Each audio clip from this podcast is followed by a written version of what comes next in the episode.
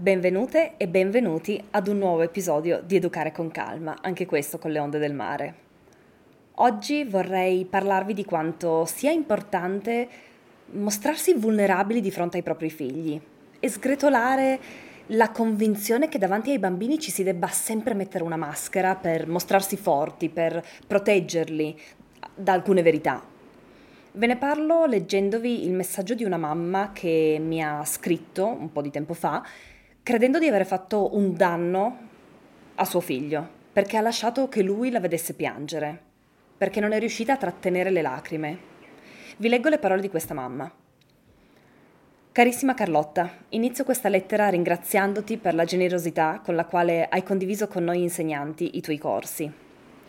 Io avevo già acquistato, essendo anche mamma di un bambino di 4 anni, il tuo Educare a lungo termine e l'ho trovato un corso davvero provvidenziale per me mi ha aiutata a sdoganare dei luoghi comuni sull'educazione che io stessa ho vissuto sulla mia pelle, avendo 44 anni ed essendo il frutto di un modello educativo assai diverso.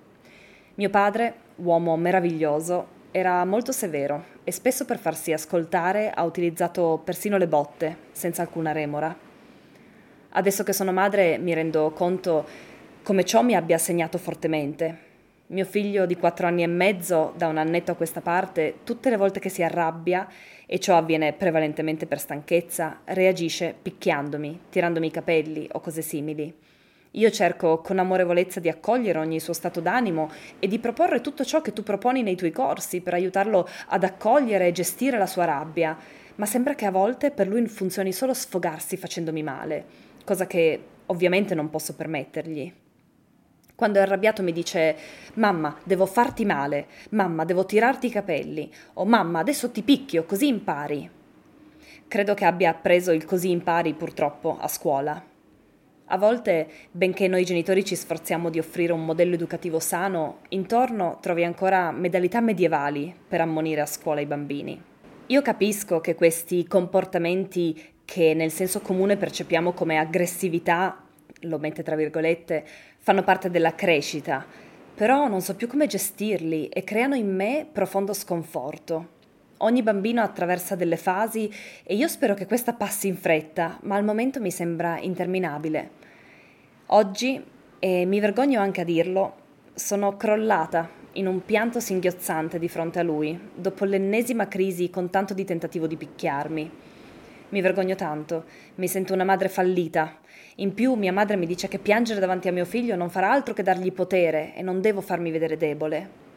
Ma cosa vuol dire essere debole? Non è giusto che un figlio comprenda che di fronte a delle azioni ci sono delle conseguenze che possono ferire gli altri. Mi sento così confusa. Mio figlio è un bambino meraviglioso e sensibile. Oggi dopo il pianto mi ha consolata e mi ha detto Mamma, ti prego, non piangere, piangendo anche lui a sua volta. Ma io, credimi Carlotta, non riuscivo a fermare il mio pianto, ero proprio arrivata al limite. Spero di non aver fatto nulla di irreparabile per la salute mentale del mio piccolo. Mi sento in colpa anche a manifestare quanto ogni schiaffo mi ferisca nel profondo.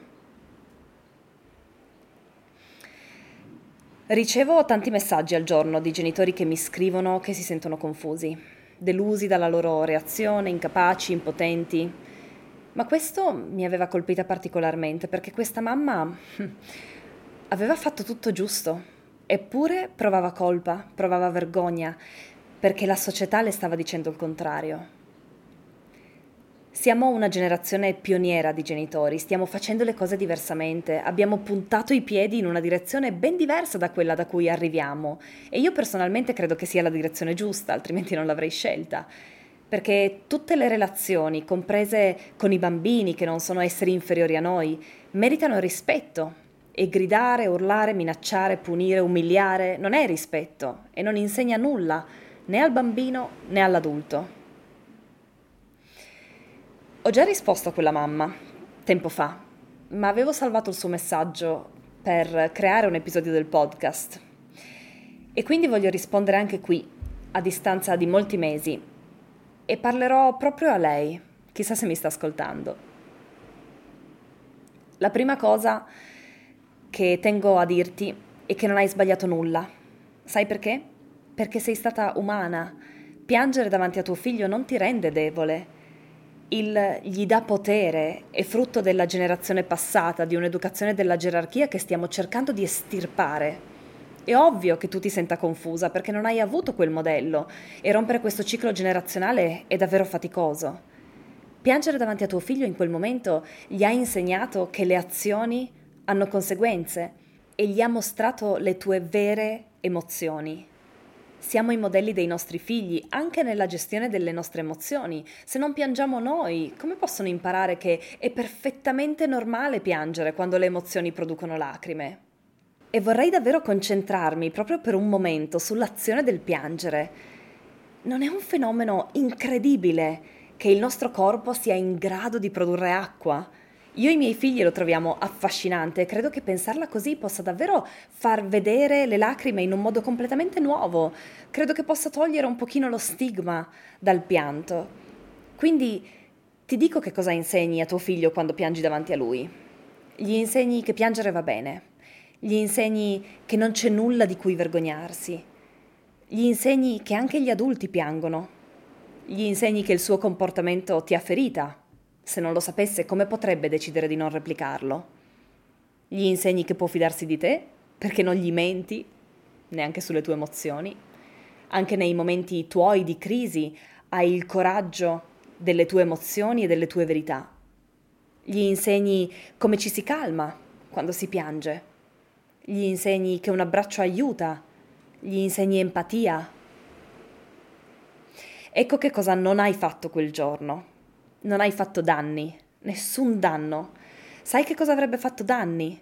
Urlare, sfogare la tua tristezza, sfogare il tuo non ne posso più con le mani, usare aggressività verbale. Quello sì che avrebbe fatto danni, perché spesso ci portiamo con noi in età adulta gli eventi traumatici che viviamo da bambini e da bambine.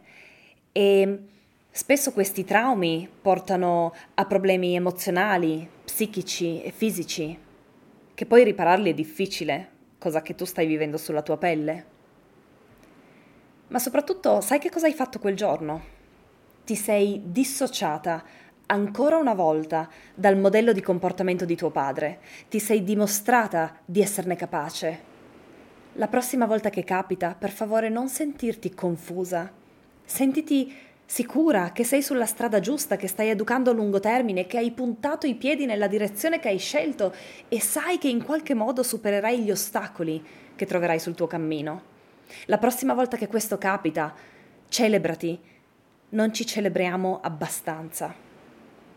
E io ti consiglierei anche di parlare con tuo figlio, anche se pensi che non possa capire ancora. Inizia ad avviare queste conversazioni e non smettere, continua a tenere vive queste conversazioni ogni volta che una situazione del genere si ripresenta. Puoi dirgli, sai perché io scelgo di non picchiare te? Perché il mio papà, e magari non c'è ancora bisogno di collegarlo al nonno, perché il mio papà mi picchiava quando ero piccola e mi faceva paura, mi faceva stare male. E io non voglio far sentire te così. Io decido di non picchiarti perché usare le mani per ottenere ciò che vogliamo ferisce le altre persone. Io posso insegnarti altri modi per esprimere la tua rabbia. Ti va di impararli con me? Ti va se li impariamo insieme? E poi sii il suo interprete. Digli, vedo che sei arrabbiato, ti capisco. Essere arrabbiati va bene. Non posso lasciarti usare le mani, questo no. Una cosa non esclude l'altra puoi insegnare a non picchiare e allo stesso tempo puoi scegliere di non mancare tu di rispetto. Insisti offrendo questo modello di calma e rispetto e comprensione ed empatia. Continua a dire a tuo figlio che picchiare fa male, è sbagliato, che esistono altri modi per esprimere la rabbia. È giusto che non picchiare in casa tua sia un limite rigido soprattutto perché ovviamente e giustamente suscita in te emozioni forti, ma puoi insegnarlo con il tuo modello e mostrando alternative. Non è forse il colmo provare a far rispettare un limite basato sul rispetto, come non picchiare, mancando a nostra volta di rispetto, per esempio urlando e minacciando e punendo? È una fase, Tu continua su questa strada, mantieni la conversazione aperta, sii onesta a parole e a emozioni e non lasciare che il retaggio dell'educazione tradizionale ti confonda. Tu sai chi sei e sai come vuoi educare, stai percorrendo la tua evoluzione personale. Nulla può più fermarti, perché ormai hai visto la strada che hai scelto, hai visto la strada che vuoi intraprendere, hai puntato i piedi in quella direzione. Nulla può più fermarti, perché una volta che decidiamo di evolvere, l'evoluzione è inarrestabile. E con quel pianto, invece di un grido, invece di usare le mani, te lo sei dimostrata ancora una volta. Celebrati. Ecco, questo è più o meno ciò che scrissi quel giorno a quella mamma e voglio concludere questo episodio con un pensiero a ragnatela, a cui tengo moltissimo, fa parte anche di una o di più lezioni del mio percorso per educare a lungo termine. Va bene condividere il dolore con i figli. I bambini sono emotivamente intelligenti e sanno bene quando gli mentiamo sulle nostre emozioni, ci leggono dentro e attraverso è questione di evoluzione, se non avessero avuto quella abilità di leggere il loro ambiente circostante, di cui noi adulti facciamo parte, spesso non sarebbero sopravvissuti. Quindi loro sanno quando stiamo male e se diciamo che va tutto bene percepiscono che non possono fidarsi di noi, oppure che non possono fidarsi di sé e delle loro sensazioni, o spesso entrambe le cose, né di noi né di loro. E poi se non condivido io il mio dolore, come posso aspettarmi che un giorno, quando lo provano, quando lo sentono, condividano il loro con me? Se non piango io davanti ai miei figli, come posso insegnare loro che le lacrime non sono sinonimo di debolezza? Se quando piangono gli dico non piangere, come posso insegnare loro che piangere va bene? Quando nascondiamo le emozioni, diciamo ai nostri figli che il modo sano di vivere le emozioni che la società reputa scomode è reprimerle o nasconderle. Se invece scegliamo la via della verità e della vulnerabilità, con il nostro esempio stiamo regalando loro tantissimi strumenti preziosi per lavorare sulle loro emozioni, adesso che sono bambini.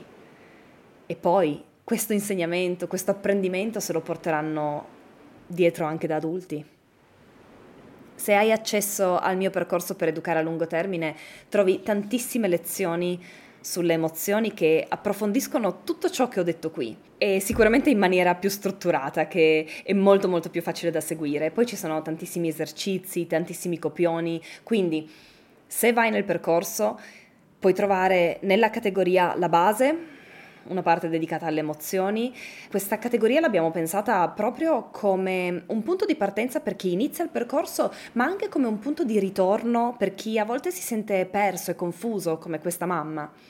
E poi trovi lezioni sull'educazione emozionale anche nella categoria crescita personale, nella categoria disciplina, nella categoria le cose difficili e sicuramente anche in quella sulle crisi, ma ma probabilmente dappertutto trovi lezioni sulle, sull'educazione emozionale perché è un lavoro cardine, essenziale proprio del, dell'educazione in cui credo. Questo è tutto per oggi. Ci vediamo la prossima settimana con un nuovo episodio di Educare con Calma. Nel frattempo vi ricordo ovviamente che mi trovate anche su www.latela.com, magari state ascoltando questo episodio proprio sul sito e da lì ovviamente trovate anche il mio profilo su Instagram. Non mi rimane che augurarvi buona serata, buona giornata o buonanotte, a seconda di dove siete nel mondo. Ciao ciao!